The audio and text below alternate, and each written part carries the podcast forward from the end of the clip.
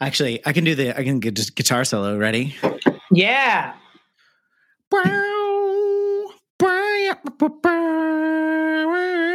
Look into your heart, baby.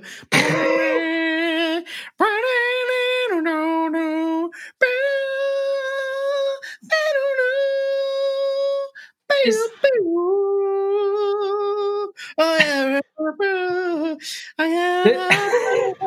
And I'll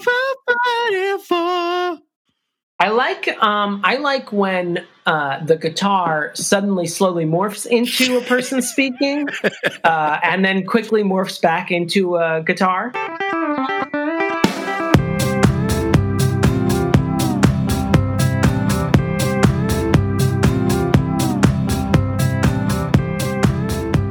Hey, welcome to Your Inner Child is an Idiot.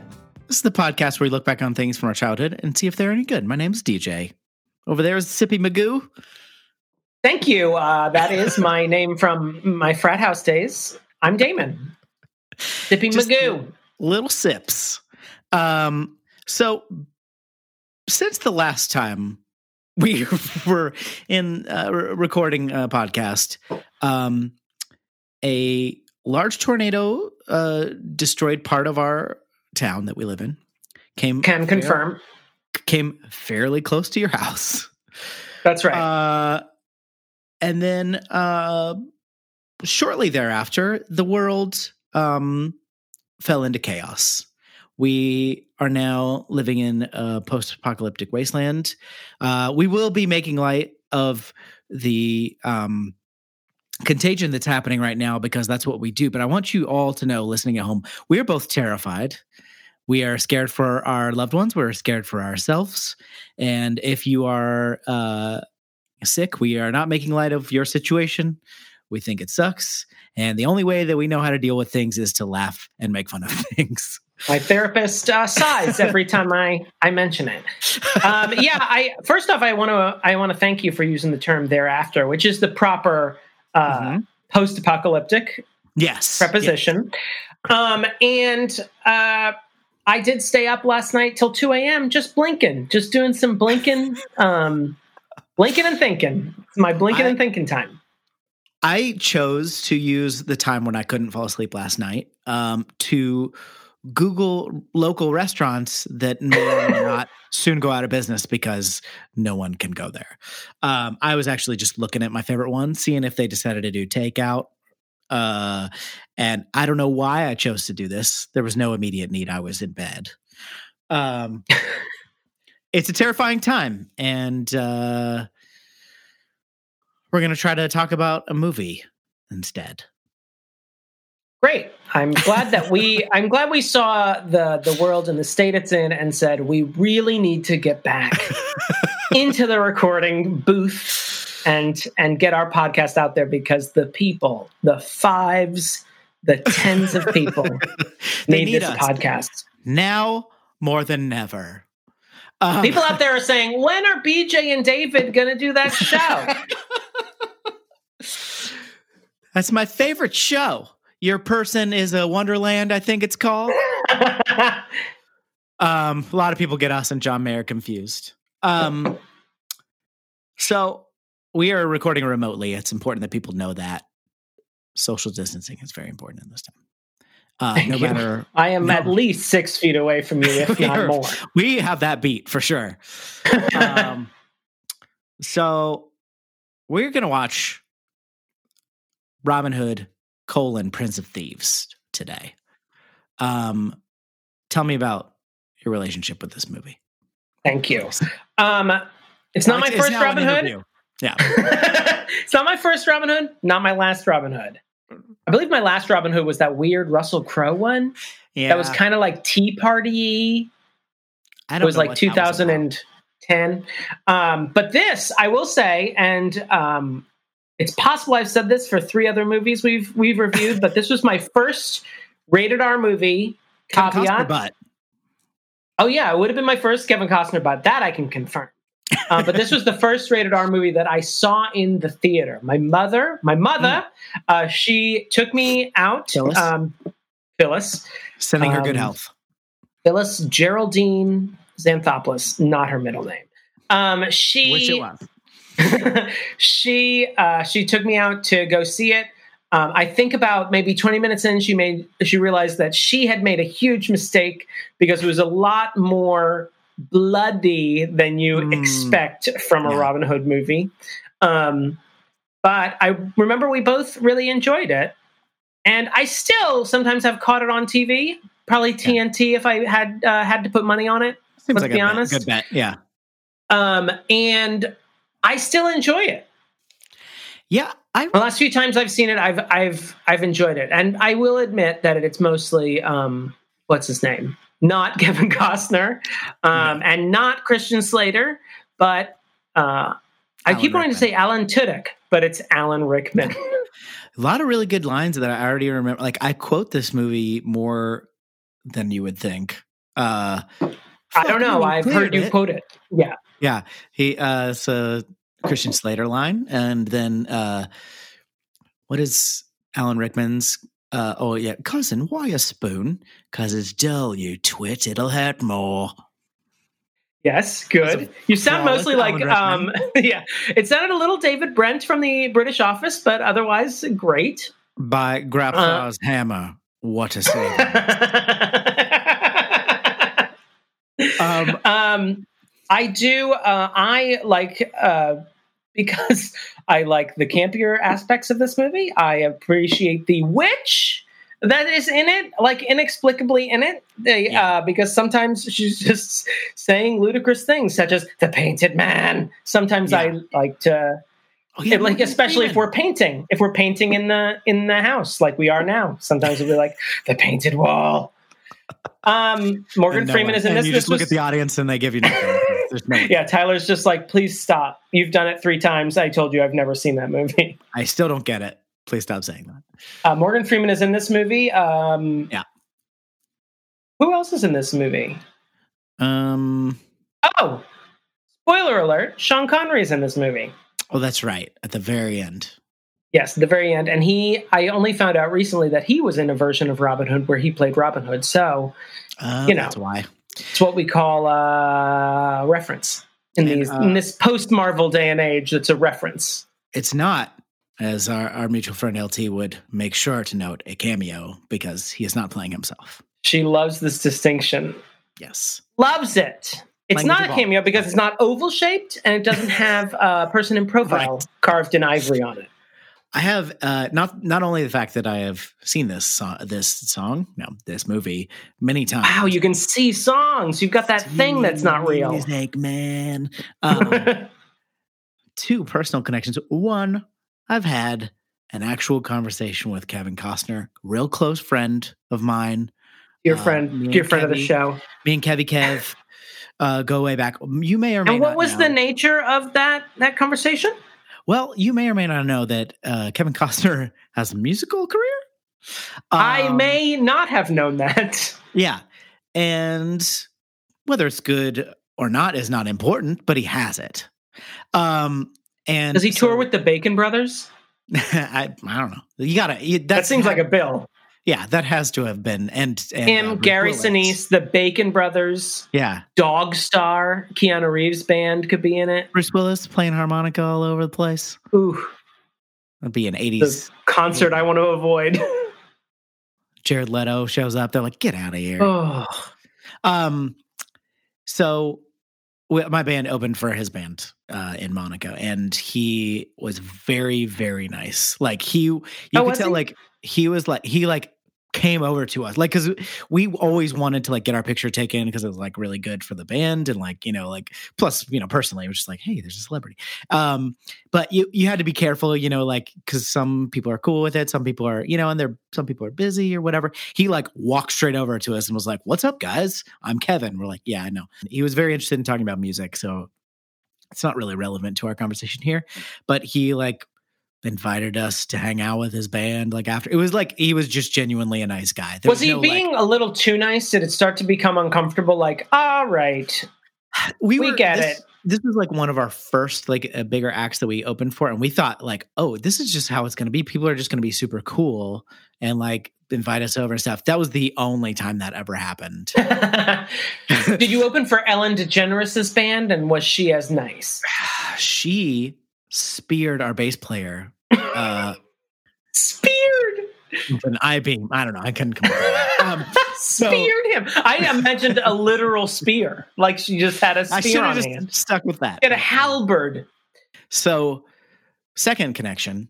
Um, first time that I ever. You have a second connection to to to Kevin Costner. Yes. Uh, well, no, Go to on. this movie. No, no, to this movie. Um, I the first time I ever sang in public. Um, in fourth grade, our choir teacher would allow you to bring a tape and sing over top of it, like as like a show. It was like a show and tell kind of thing, but you, it was a performance. And I sang "Everything I Do, I Do It For You" by Bryan Adams, who That woman's name was Mrs. Oh, very nice. And so your music teacher was actually Mrs. Sally Karaoke, and that's He invented that. hmm she invented that. Uh, saw Deja Vu. We have not talked about this movie yet, right? no, we only talked about talking about it for a long time. But I feel like this movie is now just more remembered for spurring Robin Hood Men in Tights more than Yes. anything well, else. I don't know if it's more remembered for it, but I get them a little conflated, to be honest. I guess I don't. I don't think it's completely forgotten, but I feel like it's sort of poo pooed now. I think what's most this movie is most famous for is Kevin Costner kind of being bad in it and not remotely trying for an accent, even though Well, the rumor is this is uh this is one of the few times where I know IMDb trivia before we look up IMDb trivia after watching the movie. But rumor has it he did try, and the director requested that he stop. He's like, it would be less distracting if there was just a guy from Southern California in medieval England than whatever you're doing right now. I think it was probably a good call. Let's I don't think for, uh, the only time I've heard Kevin Costner do accent work was in the movie, thir- the historical drama, Thirteen Days, where he does a um, Kennedy style Oh, Boston yeah. accent, and it is equally distra- equally distracting. Uh, hey, sport, he says to his his son at one point. Hey, sport, That is a weird. Um, walk the car, back the car. It's terrible. I feel like that's a, that must be a difficult accent because I feel like a lot of people fuck that up. But also, when you hear like a, a hard Boston accent in real life, you're like, that can't be real. You're doing a character. I was in in line. Uh, Is this your type five, sir? I have probably told this story before, but I was because it's amazing. I was having uh, pe- like in line for a pizza place in Boston, and uh, they were like coming out. It was like a very small place, so you just stood in line, and then They being would- Bostonians, they were coming Yes. out. Yeah, well, the the people at the at the restaurant, like the hostess, w- came out and was asking how many people were in each party because they would, you know, let you in the building and whatever. So um, they're like, "How many in your party? Two? How many in your party?" And then this guy is just standing behind me, and she's like, "How many in your party?" And she's like, "Ah, there's two of us. She's parking the car." And it was just like, Is that the thing? Uh, I felt like that when I was in England, when people would be like, "Oh, what do you have?" and I'm like, "All right, Your Majesty, quit it with the voice acting work. um, we all know how you normal talk. Stop it." I became from Boston, and I insisted they speak American English. We're gonna watch uh, Robin Hood colon Prince of Thieves, um, and he really was the Prince of Thieves because he's just Not the know- King of Thieves.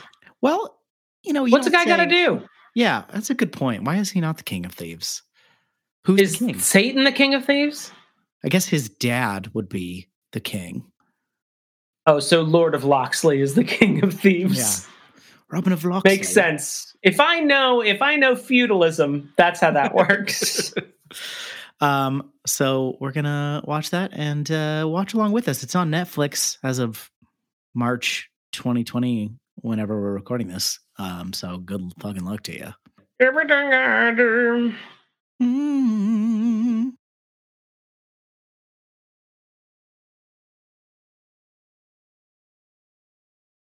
This is the time where we normally talk about how people should give us money to be our patrons um, on patreon.com slash your child's an idiot. However, that feels stupid. More stupid than normal. Um, Mhm, Agreed. let's just let our listeners know uh, as it stands right now, Damon and I are. Is it the hair? Is are you? Oh, okay. No, I'm just. But you were I laughing I don't want our listeners to worry about us.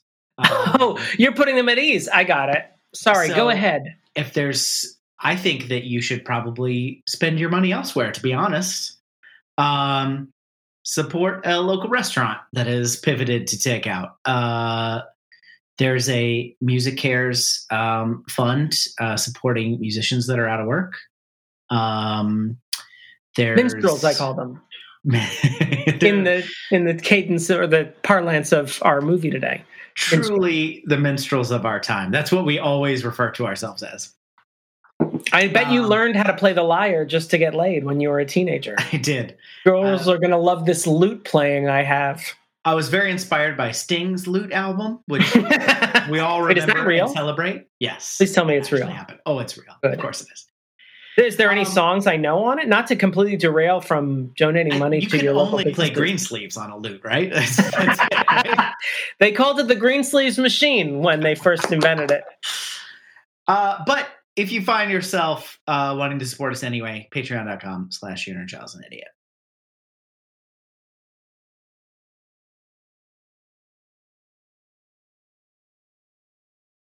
How about that? Is is that a good commercial? Yeah, you can cut out all the stuff I said, but that's great. Yeah, oh, definitely. I mean, I usually do. this is actually a one man podcast. you and I are the only people that know that you're on the show at all. Um, we're back. Everything I do, I do for you, Damon. DJ, I mean, I wish I could say this comes as a surprise, but your body language whenever we're together is fairly obvious about it. And your style of Canadian whisper singing also gives it away. He's got that rough, that gruff Canadian voice. Is he a little bit pockmarked, if memory serves? Yes. Yeah. hmm That guy can sing very well. I also forgot Do you say can many- or can't? he can. He wails. And I think uh, I also, while we're talking about it, while we're talking about Bryan Adams, I'm just going to go ahead out of the way. and I just want you to think about what do you think about what you've done? Because uh, he got kind of uh, this movie or this uh, song from this movie is kind of what did it. He got cemented as kind of like a ballad guy, right? Um, but I want to tell you, we got "Run to You."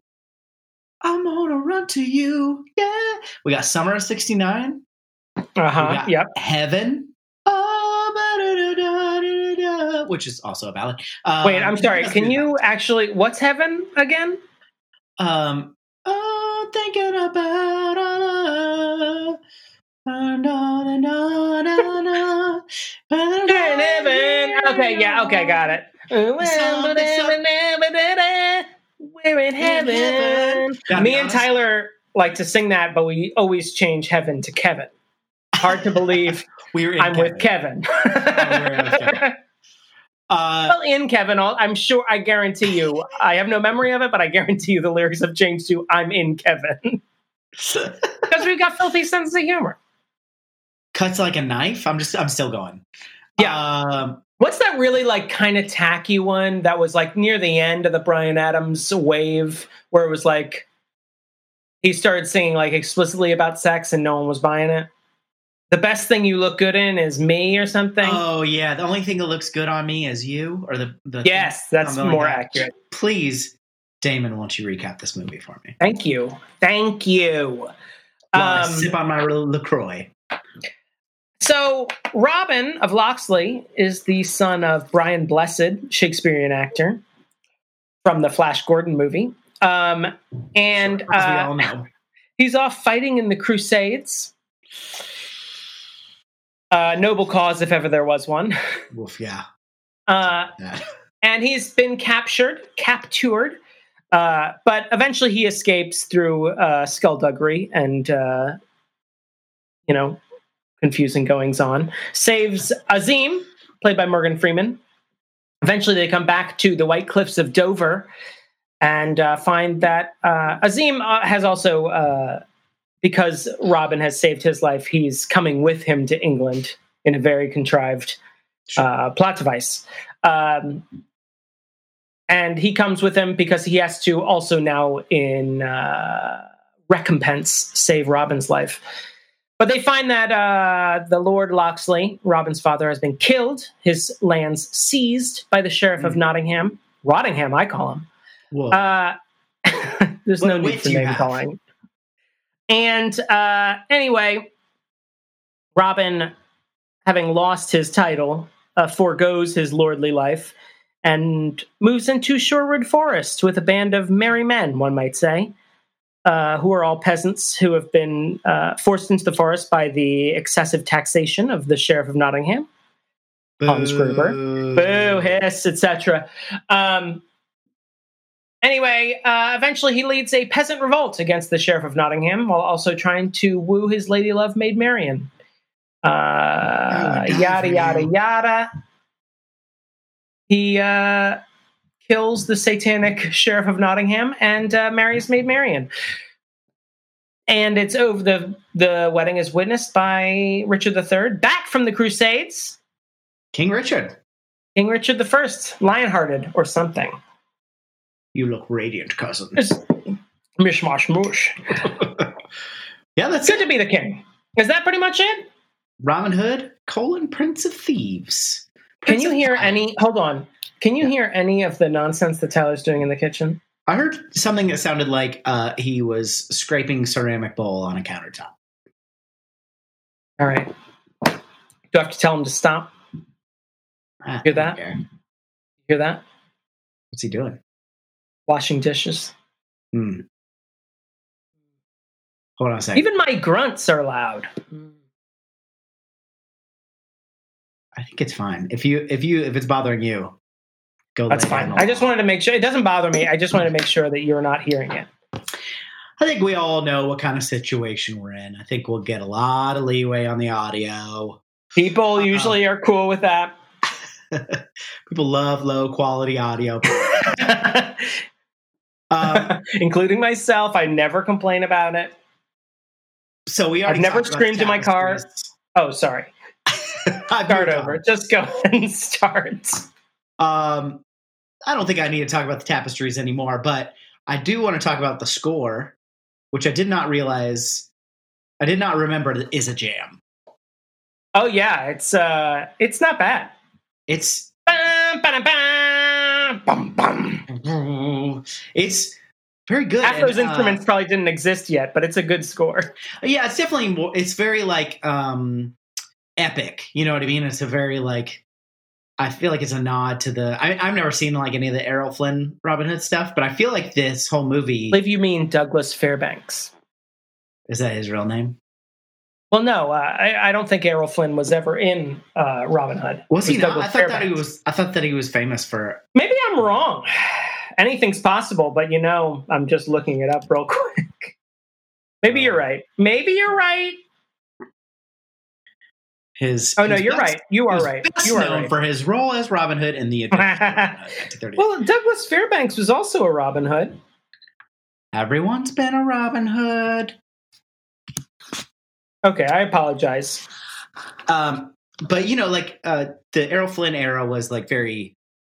It was like the swashbuckling swinging from chandeliers and fighting in a castle. But from the clips I've seen, I, I, can't be pretend that I watch them all the time or anything. But this feels like it was very much wanting to keep that tone while also doing something very different. Like their uh, the score is very like uh, pronounced and very like epic. Well, I wonder also if that's kind of telling you when this movie was made. I feel like we're in an era where scores are kind of being downplayed. Yeah. I mean, the score to the newest Superman movies are mm, mm, and that's it. and then a big uh, I mean, I feel like scores are kind of on the on the outro. And so maybe it's just a dated aspect of having watching a 1990 movie. But it is, I mean, it is a blaring score. It's it's calls attention it very, to itself often. Yes, I found it very charming.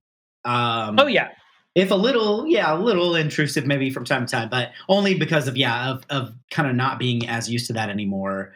Um, you know, Star Wars being the big exception of like they still treat the score as like part of the movie, whereas a lot of movies are getting away from that. It's more like just setting atmosphere as opposed to being a thing unto itself. But anyway, we don't need to talk about that for forever. But let's go ahead. Did you wait? Hold on. I do want to talk about yeah. one thing, uh, just to get back to Bryan Adams a little bit. Uh, did you find every time they tried to work in the uh, Bryan Adams melody that it was always really distracting and felt like it was shoehorned in? Yeah. yeah because it also yeah. is not a very medieval song. No. I mean, I am sure there's, uh, you know, a medieval musical lecturer that can correct me on on all the ways the Robin Hood Prince of Thieves score is uh, chronologically incorrect. Um, but that one is especially like it doesn't even fit into what I conceive of as medieval music. Yeah, so yeah. when that comes on, it's always just really jarring. Anytime that Maid Marian and and Kevin Costner are in in a in the lens together. It's time for yes. Bryan Adams melody. Yeah, it's set up like their love theme, and it's uh it's pretty heavy handed. It's not quite as heavy handed as uh Take My Breath Away because it is kind of woven into the score until, you know, we actually hear the the Bryan Adams song. But like uh like it's yeah, I, I it was a little distracting, I agree. Because you're like, oh, because it's also like a very recognizable song because it was a huge hit at this time. So right. It's like, yeah. Um, you want to go ahead and talk about the Crusades, shall we? Ooh, can we? Please, I think uh, uh, you're going to be a much more knowledgeable source on this, being a more of a history nerd than I am. But uh, famously, one of the worst ideas of all time, right? yeah, uh, and uh, one that has colored millennia since with acrimony and ill will. Right. Um, I mean, I feel like this movie uh, is on the verge of of understanding that the Crusades are a terrible idea, and a lot of people right. Died for stupid religious reasons, yeah. um, and also racist reasons. Um, but yeah, the Crusades. I mean, uh, apparently there were three of them. Three times we tried and failed to take take the Holy Land. Um, so in this one, I think it's the third crusade. I think so. If I'm not mistaken. Um, and uh, I believe Jerusalem has been lost. And um, I don't know. I, what's to say? I mean, I think it's one of those pieces of Western history that we tend to sort of gloss over. But in the Middle East, it's like this culminating point where the where Western civilization started to try and force its will into the Middle yeah. East and has not stopped for two thousand years. Yeah, well, or one thousand years, I guess I should say. You know, it was like a, a very long time ago, even in like our history classes. Like, but it is like the way that Germany talks about World War II. We're like, this happened, but also let's just kind of let's move on to the the period after. Let's go ahead and talk about what happened after that, because uh, it's such a like uh, when you describe it, you're like, you know, it seemed important at the time. Right. It's I mean it's it's horribly terrible and I mean I feel like this movie I think this movie is trying to have it both ways where it, it is trying to make points about the crusades. We have this this character Azeem who is a Muslim Top that is not part of the um, original band of merry men. Right. And apparently according to the trivia I read uh, they accidentally cribbed from another adaptation of Robin Hood and then didn't real thinking that he was part of like the Legends of Robin Hood, and someone had to go. Uh, they just made that character up, and so they had to hastily like rename and sort of change the character a little bit oh. so that he wasn't a complete ripoff. Whoops. Um, but I feel like this movie kind of wants to have it both ways. It wants to sort of play with the historical backdrop of the Crusades and have Robin say a bunch of like uh nice things or sort of like more progressive than, you know, medieval England things about how stupid the Crusades were. Uh but it also like sort of likes to dabble in Orientalism and otherness with Azeem and like these really like dark faced. Um, in the first scene where we see uh, Robin break out of the Arabian prison he's being kept in, um, we sort of see this sort of like otherness of all these just like horribly cruel, barbaric uh, Arab like jail keepers, and then you get a little dash of the white saviorism where uh, Kevin Costner gets to rescue Morgan Freeman from being imprisoned. It it's a it's a little bit higgledy piggledy, I would say. Higgledy piggledy, a hard word to say if you're an American. yeah, they. Uh, I, I think you're right, though. I think they they just kind of wanted to. Well, you know, you you have to place the, the telling of the story, and so that's part of it. Is like this is you know relevant for the time that this story is set, but also they wanted to kind of. They're not like going crazy with the everyone is equal, you know, like kind of white savior stuff, but they do dabble they, yeah, I mean, it, it comes up a lot with whenever Azeem is in the story meeting a new person. It seems like we have to have like a brief scene of that person dealing with Azeem's blackness, right? Um, which is understandable for a story set in medieval England. Um, for a lot of them, I'm sure he's literally the first black person they would have seen, right? Um, but I don't know. It just comes off as I don't know. I don't want to say it's bad because I think also it's sort of buoyed by Morgan Freeman's very uh, charming, yes, uh, playing uh, performance of Azeem. I think he does a really great job of like imbuing a lot of charm and just fun into Azeem for yeah. a character that could just sort of be a trope. Right. Uh, so I think he he sort of keeps it afloat, but there are a lot of periods of you know, I just want to remind everyone that this guy is Muslim and he doesn't yeah. drink. And I want to remind everyone that uh, a lot of people are uncomfortable around him, but he's being the bigger man about it. Sometimes they just wanted him to slice their heads off with his scimitar. and who fucking racists? Uh, this may be a big scimitar, though. It is huge. Uh, they don't come in small. I'll tell you that. I guess they don't. Uh, they, they really don't. don't. They, they, they might. I don't know. Robin Hood wasn't real, right? Like there was was there a guy? I did a little research today. Yeah. Um, I did man not. named a man named trivia, so a, a, man named Robin Hood uh, probably did not exist, but there were a lot of he, there is some debate among scholars if if he's based on a real person, okay. and there are some uh, claims as to who that real person might have been. But yeah, he's a folk hero. He's Johnny Appleseed, except for that was real yeah. Person, right? Yeah, He's like Barack Obama. He's not real. He's sort of an amalgamation of a bunch of people we, we saw. I will say this though, whether Robin Hood existed or not, he did have a tan line. Uh, I, that is true. And he that did swim. Factual. I always uh, remember this. He swims like frog style. that was one like, in the ballad of Robin Hood and Guy Gisborne. They mentioned that he swims frog style. Every time I, I think about that, I'm like, that doesn't work, does it? I mean, for frogs. It works for frogs. But he's not a frog. Maybe he has a frog suit on. Maybe it's like Mario Brothers 3. Plus, you see his you get a little case K-Cos butt, which I always like. Oh, yeah, you do get, I mean, very off uh, off screen, but you get some K-Cos butt. K-Cos B. How, how, I forgot how, like, visceral this movie is.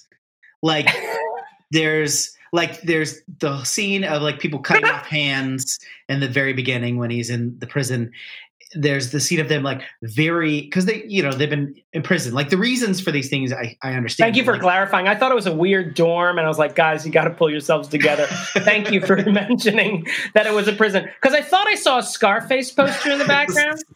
That's odd. But like you know like when they get out they they're eating like this fruit like very voraciously with their hands and it's everywhere. Yeah, some sort of melon with like a seed, like yeah. a webby seed interior. To the after passing the the white seas of D and getting on the shores of uh, of uh, England, he like kisses the sand, but very intensely. So At least like get to the dry sand. Why would you There- go to the wet sand and kiss it? Yeah, there's like uh the eye. What what did I say? Eyes. What does that mean? Eyes. Duncan's eyes. Oh yeah, get cutting out his eyes, and then like he cuts his hand as like a uh, a Ah. Blood promise to his father's grave. Cuts his own hand. That uh, the witch like uses her nails to crack open a egg that's filled with blood, and then and then like, later cut her own her own skin with her fingernail. and then like mixes it around the blood in the like in her spit. She spits into it, and then there's like as this one's less so, but for some reason it bothers me. As the um, uh, Nottingham's men find Robin and he and as he uh, run away on Marion's horses that she lets them take, and one of the horses like knocks its hoof on like a stone wall and like knocks over stones, which looks very painful for the horse. Oh, Um, yeah, visceral. That's what you meant by visceral. Was horses knocking loose stones Yeah, off I mean, like, walls. it's not, it doesn't have to just be humans. I feel pain. Sometimes it's just gross. there's like in the last uh in the final act, he's he rubs like horse manure all over himself to make sure that he's smelly and people don't look at him too much because he's in hiding. And like And and this is one that sticks with me is when uh, the plan goes awry. Will Scarlet Yes. they're going to chop his head off, and the I executioner exactly what's about to happen. kneels kneels over him and whispers it. Well, it doesn't whisper, but grunts in his ear. There's always room for one more, and like purposefully, like a globule of spit, like lands on on beautiful Christian Slater's face. And then like uh when they fight at the big fight at the end, the witch is like scratching with her nails, so like scratches uh what's his name? Uh, the uh The the, priest, the priest, bishop. yeah, pray, scratches his head, and then like when uh, uh, Nottingham gets stabbed, he's like uh, just drooling everywhere. Like it's very gross. Yeah, and Like, I think not- that's. I think when I was talking about in the first act, for some reason I remember this movie as very bloody. It's not super bloody, but it is. No. I think that is a perfect description. It's very visceral. It reminds you. I think this movie. Uh, more. Th- I think one of the per- the goals probably of this movie was they really wanted it to feel medieval rather than like the Douglas Fairbanks and Errol Flynn, like right, the jaunty Yeah. cap and the right. you know running around all these beautiful stone castles it's very dark like the castles are ugly as sin like no one would Yeah. ever want to stay in them uh yeah and there's just a lot of viscera and uh ugly everything it's not a very you don't want to be here Yeah, and they use they also use, and this is more just off putting. It's not that doesn't fall in the visceral category, but they use the fisheye lens a lot. Like i have it whole in my notes The whole thing looks like a Beastie Boys video. they use it a lot, and it's, It's very ve- like it's uh, it's makes you uncomfortable, and I think that's the intent. But it's it's well yeah they used it in very like specific ways they use it with uh, when guy of gisborne gets stabbed and i think with another guy of gisborne shot um, where he like is just explaining something they use a fisheye lens on him the witch gets crazy fel Mhm. um, it's it- yeah it's very weird and it's just like it almost feels like the director's like hey you guys heard about this fisheye lens thing It was just and missy elliott missy Yeah. elliott's in the background going tell me more writing in her little notepad. Uh, Little known fact: she was the best boy grip on Robin Hood, Prince of Thieves. funny enough, like she actually wrote words, but it just looked like it's your flimmernipifernder. So she just went with it. Like shit, I wrote this like ten years ago. What the hell is this? um, no, yeah, it is a very. It, it seemed like a new toy that someone had gotten and and was playing around with it. But yeah, it is off-putting, but it seems very dated now. yes, yeah, yeah. It, it kind of places it. It's a very of the era kind of thing. Just like when you watch The Matrix now, like when Bullet Time was like, oh, really cutting edge at the time, but now you look back and you're like, well, that's that's a late '90s, early 2000s movie. Like, no matter if you know the movie or not, this is like, oh, this is a '90s thing. We got fish eyes everywhere. Um, I want you to know that somewhere, assuming it's had good ha- caretakers, somewhere in California, in some studio like warehouse, there exists a Renaissance painting of Kevin Costner. yes, that is. Uh, Brian Blessed looks at that very early, so it establishes who the Robin he's speaking of is just in case you didn't look at your ticket when you went to the theater and just in case you didn't you know see any commercials before you came uh, that's robin hood Robin um, of the Hood.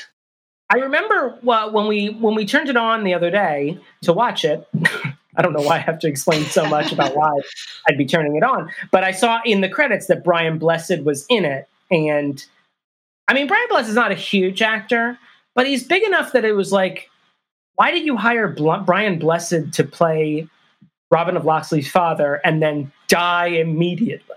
I'll tell you why. I know exactly why.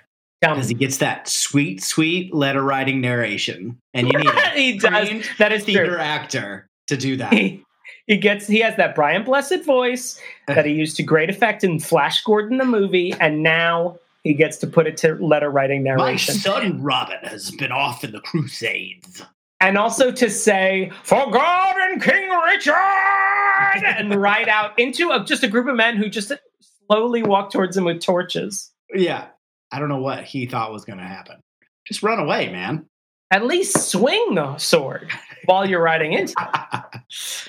Uh, you don't have enough narration of writing letters anymore in modern stuff. I think we got to do that. I, th- I think Carrie Bradshaw properly killed it. she She killed it. put she put the stake through the heart of letter narration or writing narration. It's always terrible.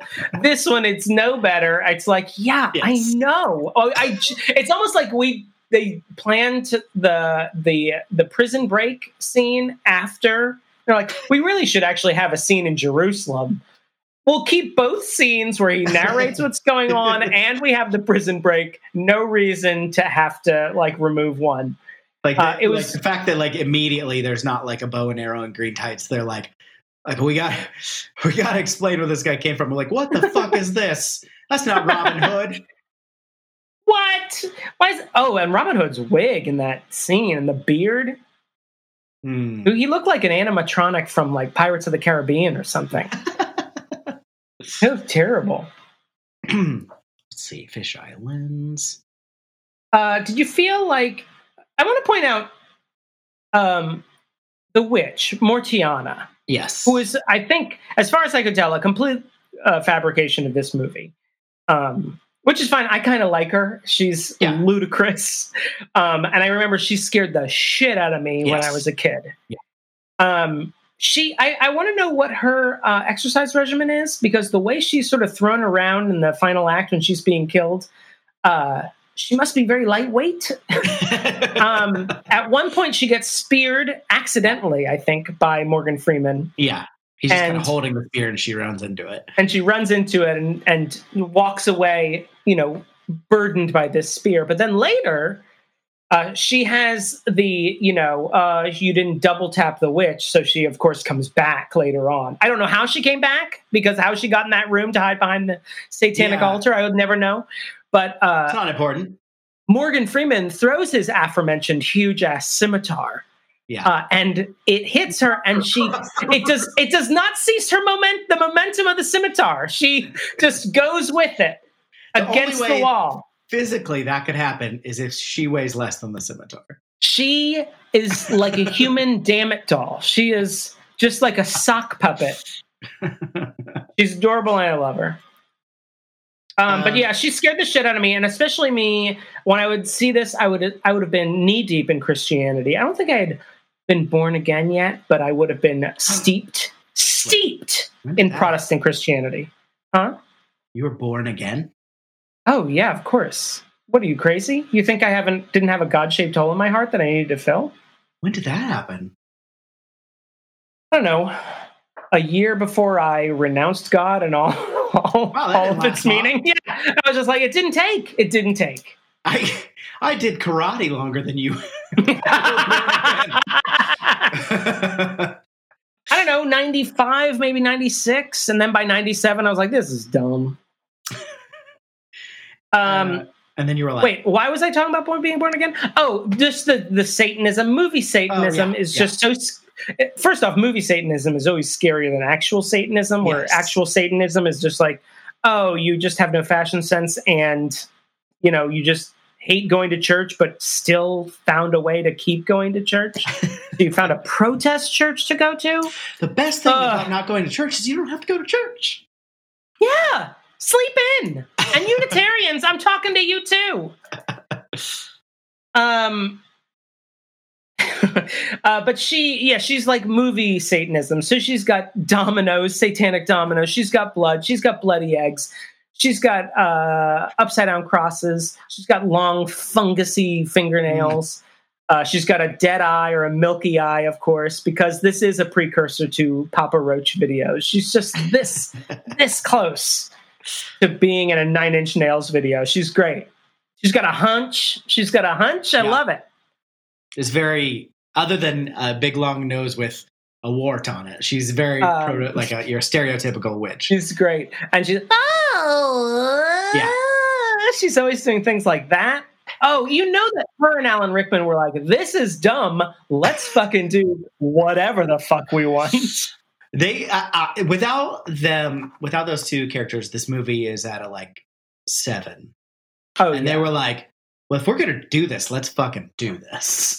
apparently and of course this comes with the regular caveats of imdb trivia but it was uh, i am alan rickman apparently refused the role three times much like caesar taking the crown of rome uh, and he eventually acquiesced when they accepted his terms that he could interpret the character however he wanted Oh, okay. and in fact, the line of uh, where he turns to like two women in the hall and says, "You, my my room, ten thirty. You, ten forty five. Bring a friend."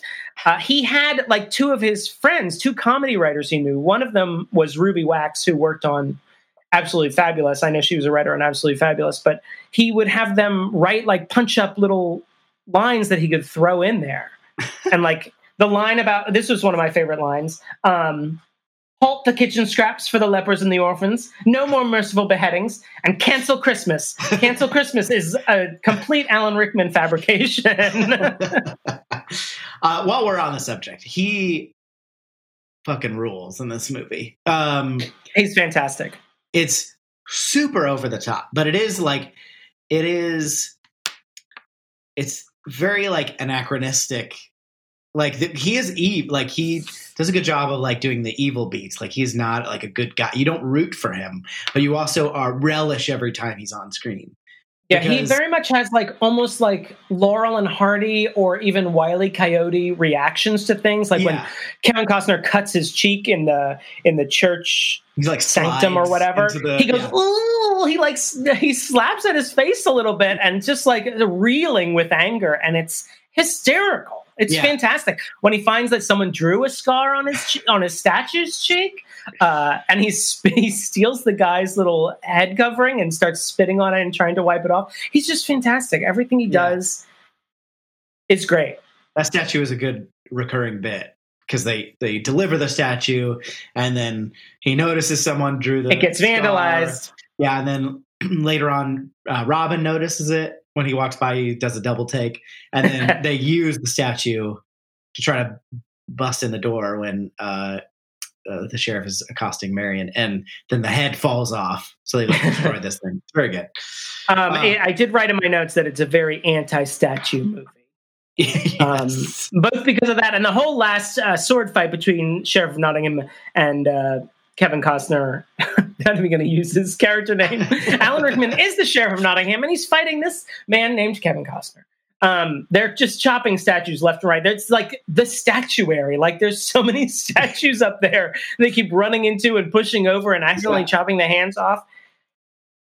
That's great. um, at one point um, when Robin's kind of um, corralling the, the the small folk and they're starting to kind of fight back in small ways and he's stealing from from uh, the the rich people. Um, at one point, uh, the sheriff walks into like the witch's chamber, I think, and he just has a knife and he just like stabs things really quickly, like a knife tantrum. And then That's my like, favorite witch line. yeah, Go ahead. something something vexes you. It's great. Something vexes me. and he also, um, And I think she's like holding like a chicken, like a, a plucked chicken, that, and she's just standing there waiting for his like tantrum to die out. It's great. Get me a um, show with those two fuckers Yeah, I'd watch that they're both dead. Well, yeah. Um, cut your heart out with a spoon. It's great. And then uh, he also, at one point, says, "I hired thugs." when he's talking about, which I assume um, About the Celts. yeah, he like is realizes what a brilliant idea it is. And I imagine Trump saying that to himself every day, every time he like hired thugs. Um, thugs, they're great. he's great. I you can't do. Uh, I I can't put him up for the Sally uh, the the Sally Field Award or not the uh, the um, The Catherine O'Hara Memorial Catherine O'Hara MVP Award. Memorial MVP award because he is clearly recognized by everyone as the MVP. Oh yeah. But he's great. Um, shall we move on? Do you have more Rickman? Uh, let me Here's- see what I got here. Uh, yeah, let me just. Um, I mean, nothing. I I have some. My large comment that I always say for the end is Rickman adjacent, but we can move on. Can we talk about Maid Marian a little bit? Um, yeah, sure. Played by first off a name I love to say, Mary Elizabeth Mastrantonio. It's Excellent. it's a name that just keeps going. You just never know when it's going to stop. Mary Elizabeth Mastrantonio. Um, uh, I thought she was okay. Um, she was an American who could do an accent. I can tell you that. Um, I, I think there's a lot of shit given on Kevin Costner, but I think some of that shit deserves to be on Christian Slater as well. I know he's not the lead of this movie; he's not the Right. titular character, but his accent is just as bad as Kevin Costner's, Yeah, and just as bad as quickly as it comes.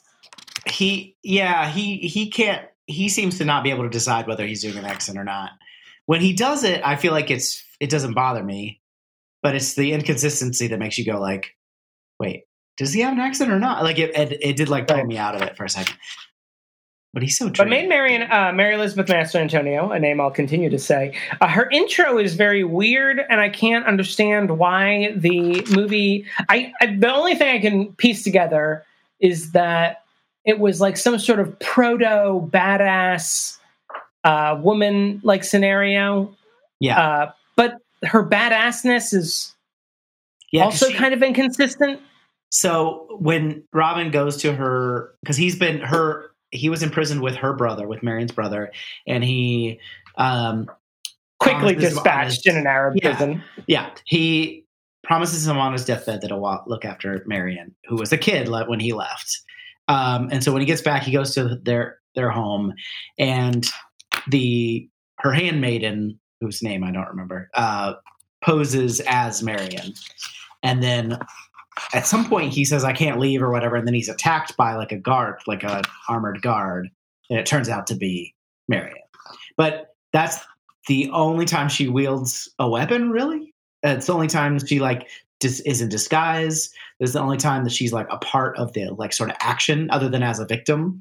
Um, Right. She does get a scene when she and her handmaiden are going through Sherwood Forest and uh, that's they true. are- Yeah, that's right. they are taken over by two merry men. Um, The and they, yeah, the dumber ones. Um, and they sort of dispatch them, and, and Maid Marian is able to, you know, hold a knife to one of their throats.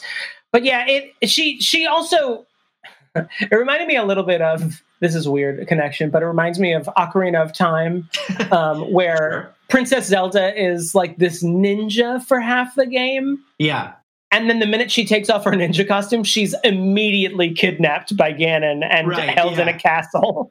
And so that's sort of what happens to Maid Marian. She has these sort of badass moments and is almost immediately in the third act. The third act's like, shit, what do we do? Oh, we'll just kidnap the girl like every other movie on Earth right. and hold her in a castle, and Robin will come and save her. Um, so yeah, her badass is a, a very plot convenient uh, contrivance. It's she, almost uh, as if they didn't give thought to her character arc and gave more thought to her position in terms of Robin's uh, plot. Yeah, it's almost like that. Um, and they also uh, sort of use these like stereotypical uh, female associated traits, such as caring for children, um, as like her weaknesses, and that's how What she gets idiot. kidnapped. Yeah. Uh, it's it is. I mean, it's not like overbearingly sexist, but it's it's got that undercurrent of sexist. Yeah. Uh, you know, like they they built the flavor. You know what they what I mean? Onions, sexism, garlic. You want to build up from there. Yeah. You let those flavors get to know each other. You Um, let them marry. yeah. Specifically, they must be married. Um. All right. We're uh, And also, I mean, the whole, I mean, as as kind of fun as like the last scene is, it, there's this whole threat of rape that is like over Yes. the whole yes. uh, final fight scene, or at least this sort of climactic faux wedding that's happening between the sheriff of Yeah. Nottingham, uh, the bishop, the witch, He's and very Maid Marian. uh, dogmatic about having to consummate and having to actually be married before he consummates. but not dogmatic about consent. Yeah. Uh. Which. Yeah. Okay. Um. I mean, it, it, it. I mean, I feel like for the entire movie, they like played this cartoonish villain role, and that uh, left a sour note a little bit. Yes. I mean, he is pretty villainous, Yeah. but it was Well, just like, oh, He's killing people. He's he's trying to. sure, it's fun to kill people though, Yeah. cut people's tongues out, disembowel your cousin. I get it, One like but why, rape. why are you taking over the kingdom when this guy who belongs to a certain family is rightfully king? It just makes sense. Kingdoms are stupid. I know, like uh, uh, Lauren, who was only half watching the movie, but she at the end when King Richard comes, when Sean Connery as King Richard comes, and uh, everybody's like very reverent, and they're like, "Oh yeah," and then it was like, "Wait, isn't this the guy that started the Crusades?" Like, yeah, well, I did have that thought when we were like, uh, Robin Hood is this folk hero. He's stealing from the aristocracy and giving to the poor, but he is still also, I mean, he's still like, oh, I still support the aristocracy, just this specific aristocracy of King Richard. yeah, right. I mean, not that I can hold it against this movie. I mean, that is part of the Robin Hood mythos, right. is that he is pro King Richard the, the Lionheart and not uh, Sheriff of Nottingham and Prince John, who does not show up in this version of the movie, but he does show up in uh, Men in Tights. So you got to hand that to Mel Brooks. yeah, yeah. Um, Played by Richard Lewis, maybe. I we should probably watch that one. Pretty. Um, it's actually. I was gonna say it's pretty great, but then I was like, no, wait, I've seen it. I know that's not actually true. not. I Um, remember I was a snoot about Mel Brooks movies as a kid. And so I had seen like early Mel Brooks movies. And so when the later Mel Brooks movies came out when we were in high school, people were like, oh man, Man in Tights is awesome. I'm like, Yeah. um, actually, High Anxiety is probably peak Mel Brooks. But you um, watch them and you're like, oh, these might all be stupid. I'm not sure. these all might be terrible. Uh, can we talk about while we're sort of in the Merry Men wheelhouse right now? Uh, the Will Scarlet twist that he's is brother. dumb. Yeah. I mean, I won't. I'll hand it to them. They put enough breadcrumbs that yeah. it Yeah. that it doesn't like come out of nowhere. Like I remember it as a kid coming out of nowhere. But it's there's it doesn't change really anything. Yeah.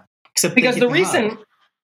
they do hug and a will scarlet i guess does express like i mean will scarlet's been shitty to robin the entire movie Yeah. and when he um he is released from jail when some of the merry men are captured uh under the guise of he will get information on robin i can't remember what the deal was um and then he immediately gets to robin you're like oh he's gonna double cross him and he's like hey can you do these things you promised? Because we're brothers. And I'm like, what does this matter? Uh, because he doesn't he doesn't have a change of heart because of anything Robin does. He like almost decides to have a change of heart on the way to Sherwood Forest, and we get privy to the reveal that he's had a change of heart. But the fact that they're brothers just seems so stupid, and the movie almost completely forgets it. yeah, it's kind of tacked on. It's just, I, I mean half the time when he reveals that he's his brother, I'm like, oh wait, it had that feeling of like, oh, they're setting up Christian Slater to die. Right. But he doesn't die. He No. lives. Fuck me, he cleared it. Fuck me, he cleared it indeed. Yeah. Um I don't know. It's just it's one of the it it probably was a thing at the time, but especially now when I feel like we're in a hyper twist saturated environment Yeah. for pop culture where everything feels the need to have a twist. And I'm like, you guys, you can just have a straightforward plot. That might actually be the bigger twist these days if you Right, just well, have a yeah, that's- straightforward plot. That's the thing is, if everything has a twist, then nothing has a twist. You know, what right, because everyone like- goes in yeah, waiting like for something. Yeah, Um, and this feels like maybe the precursor to that, where everything has to have a fucking twist. I get And it's that. not even a twist. I don't feel twisted. My back's brother. perfectly It's straight. So His half brother that he barely knew, right, and he's like, "I have a brother." Brother's got a hug. Do you uh do you feel like you're ready for quotes? I didn't know we were coming there, but let's go to the quote gallery. Um, when uh, what's the uh Rob or um sheriff of Robbingham's like lieutenant guy? What's his name? Guy of Gisborne. Guy of Gisborne. Uh, when he's like he's like very marble mouthed the whole. Uh, Yes. he's like, he's like yeah, kind of a Marlon Brando, a British Marlon Brando vibe, and then he's like yelling after going after Robin Hood, and then he looks at Mary and goes, "My lady," and uh, I do I do that all the time. Um, Uh, yeah, he.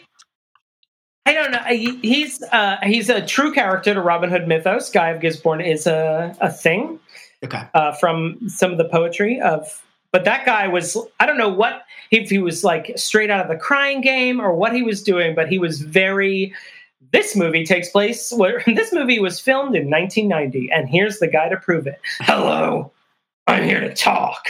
I'm pretty sure that was the guy, the lead singer from Extreme. So wait, which one's extreme? Oh wait, more than words. words. Um, we've also this is a bad quote. Um, either we take our chances with the ghosts, or we become ghosts ourselves.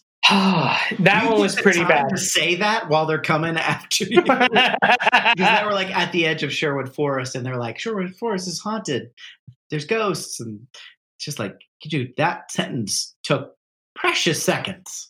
Just Yeah. get out of here. Just get in the goddamn forest, Fangorn Forest or whatever. Yeah, that was a bad one. Here is one of my favorites. Um, Hello, my lover. Uh, Yes. It's Yeah, during the one last scene. Yep. uh, Little John's wife. Um, she's up on top of the the ramparts of the castle, and this guard is giving her a hard time of why she's up there. And Little John, like, hey, he's climbed up a rope. She's he she he picks him the guard up, throws him over the castle walls, and she goes, "Hello, my lover." Yeah, it's Very very good. Uh, Lil John also calls them toss pots. Little John is uh, maybe my nominee for the Catherine O'Hara MVP award. I like him a lot. Okay. He's good. Um, there's also the moment that um, little he first encounters Little John, and they're they're like fighting in the forest, and his son reveals himself. The kid that they had saved at the beginning of the movie reveals himself to be Little John's son. He's like, "This is your father," and he just goes, "Yeah," and then he just Kevin Costner like mocks him and goes like, "Yeah." I do that all the time. Um, I quote this movie more than I realized. Um, what was the other one? To the trees. I didn't I didn't know that was something to quote. Are you getting in trees a lot? Yeah. Um, no blades, no posts. Leave your weapons here.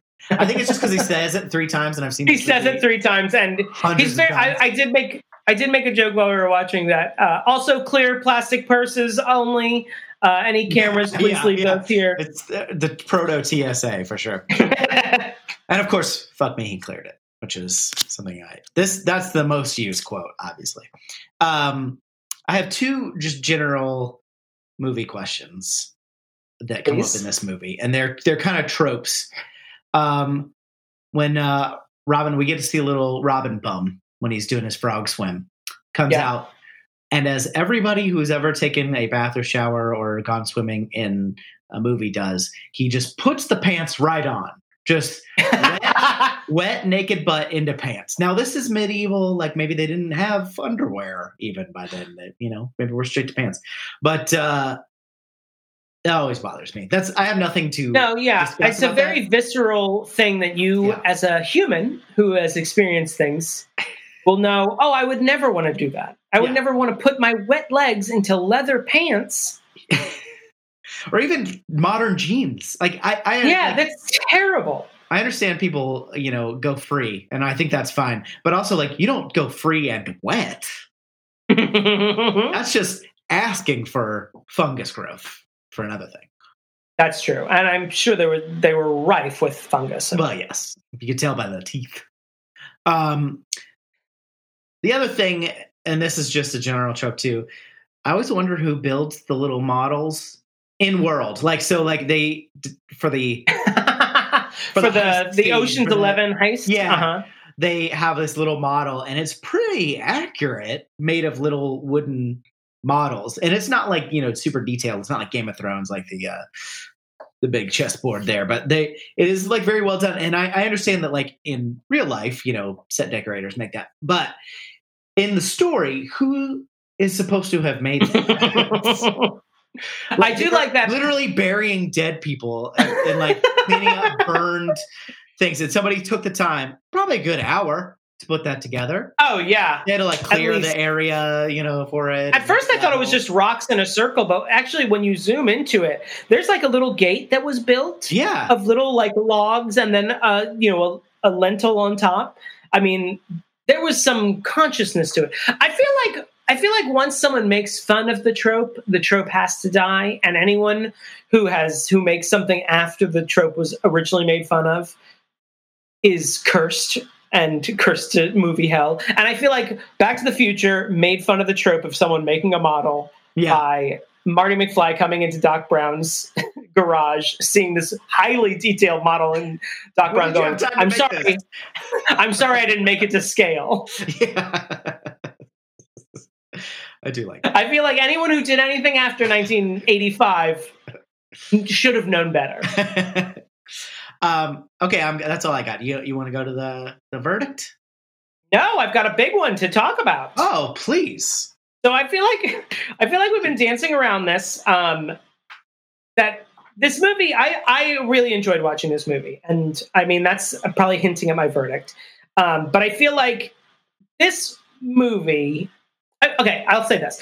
Um, I feel like we have a, a tendency of like thinking of older stories as high art. That by being old, they must be like high art.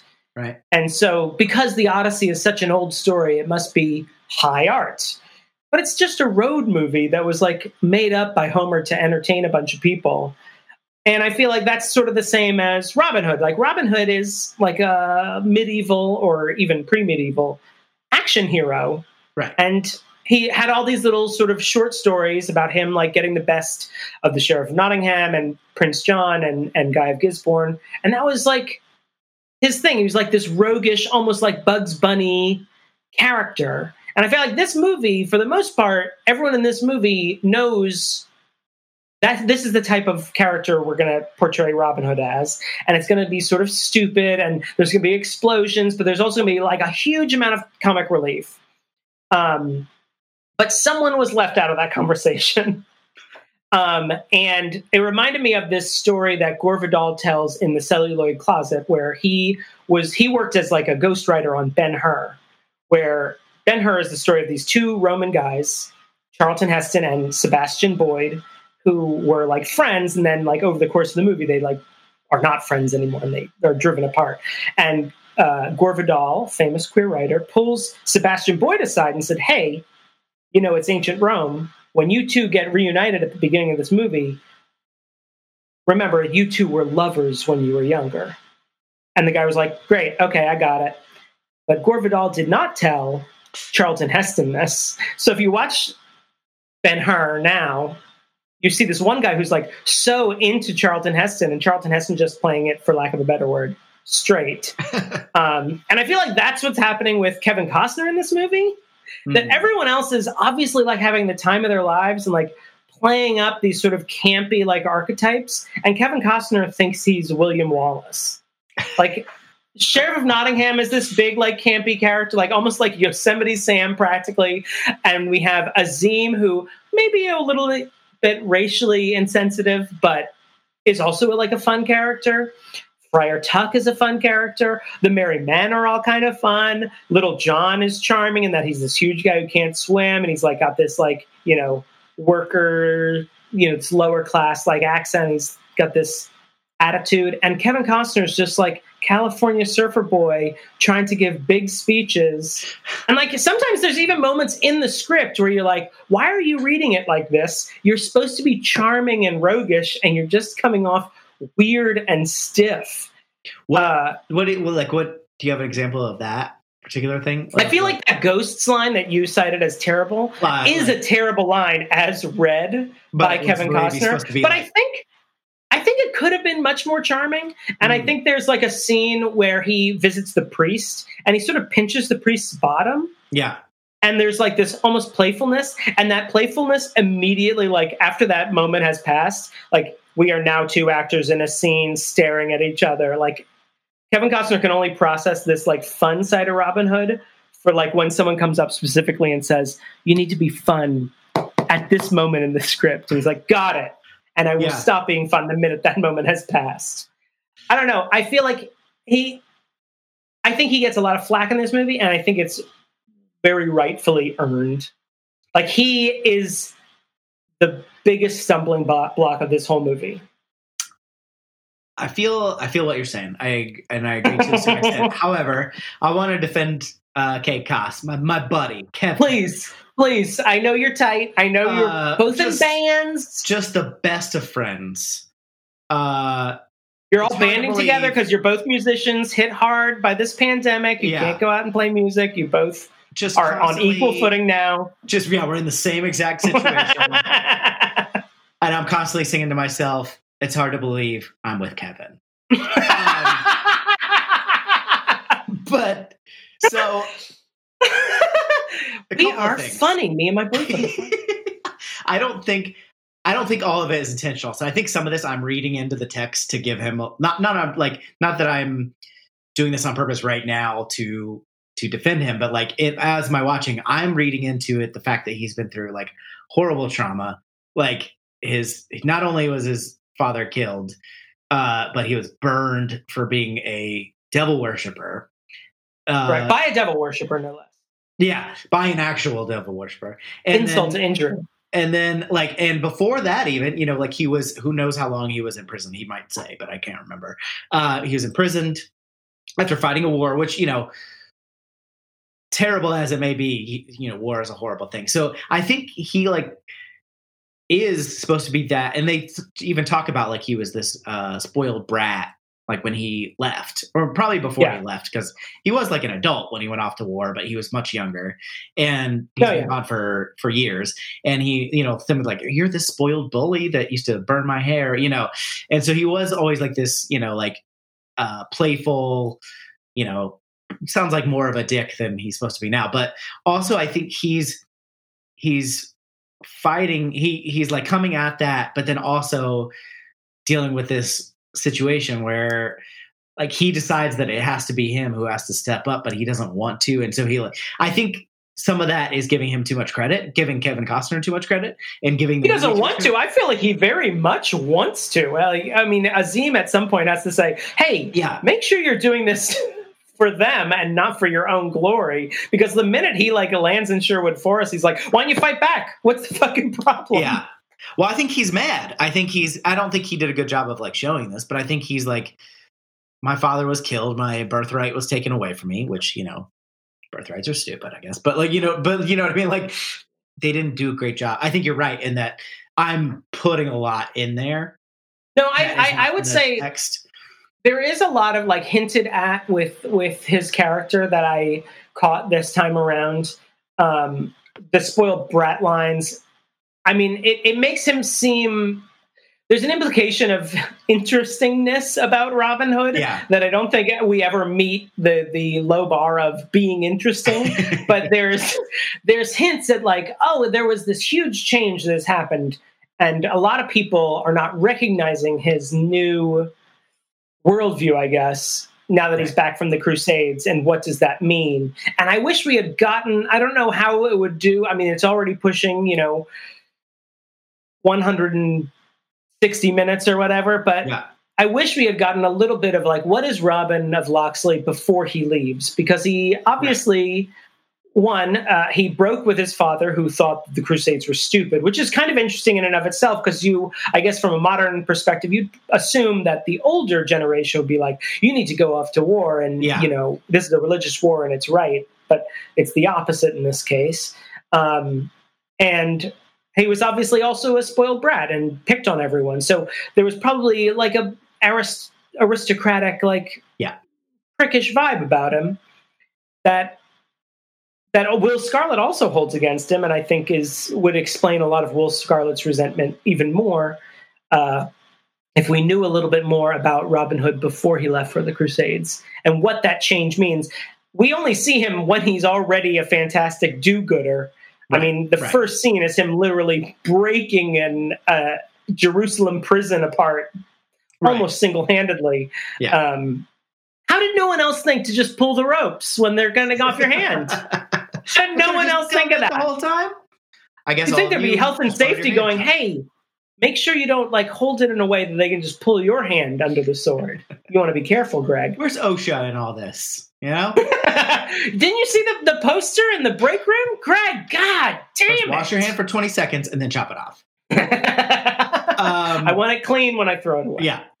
No, I think, and I, I actually 100% agree with the fact that he does give us glimpses of that, like sort of like Raven. I feel like the script gives us swashbuckling. glimpses more than he does. Well, but you know, he he does a couple things like the you know, like you said, the the butt pinch. There's like a couple of he's joking with Duncan, and he's like, um, you know, he he does. Speaking of butt, he does like a butt slap with uh with Oh, Maid Marion Marian. after he leaves her. He is much more charming in the first act, I Yes. think. As the movie goes on, it becomes more exhausting. and I think you're yeah, um, he does get those the big speeches he's got to give. So there's more heavy lifting with the script. And I feel like those big speech, if we he had been sort of established as like this more charming, roguish character, those speeches would carry a lot more weight. But because he sort of is always playing it somewhat at the same level, those speeches just seem a bit stodgy for me. Yeah, no, I, I agree with you on that.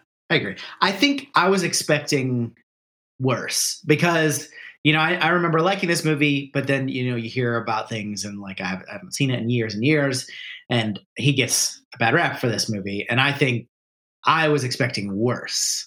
So I think there are. I think. I I mean, the, the the one that came out that we referred to last time with uh, Russell Crowe. That one's even worse. I mean, that's if Kevin Costner wrote the whole damn thing. that Robin Hood is terrible, and it's so self serious and exhausting.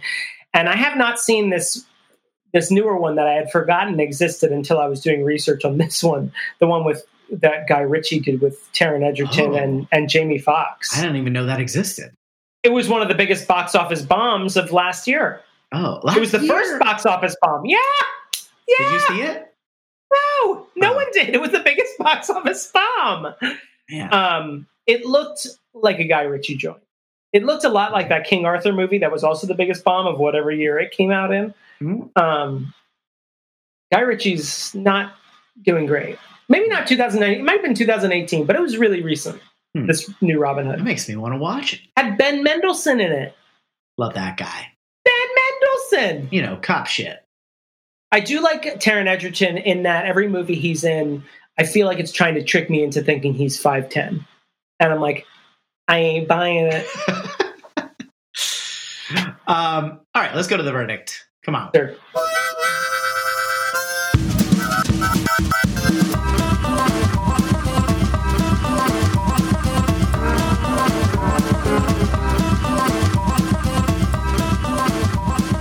Damon Xanthopoulos. What is your verdict? Um, in a perfect world, I could recast this just in the lead and maybe Christian Slater too. But I would say Your Inner Child is not an idiot, but just barely. Oh, okay. Uh, I feel like the supporting cast really keeps this movie afloat. I mean, I can't say that I did not enjoy watching it. I also even thought, and I don't usually think these things, I enjoyed like the fight scenes. yeah, Um, there's a lot I thought of they were. swashbuckling going on. Oh yeah, there's there's plenty of swash to be buckled. It's just free hanging. You gotta You gotta buckle bundle it. Yeah, You bundle it. put that together. Um, Swash bundle. so obviously. I I think it's it's um, Bugs Bunny ish enough, satanic enough to just be a fun afternoon on a Saturday.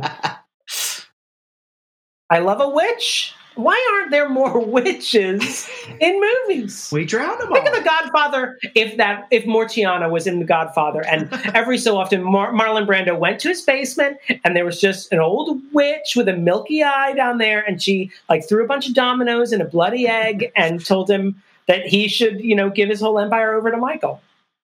That's a better movie already, and that's one of the greatest movies of all time.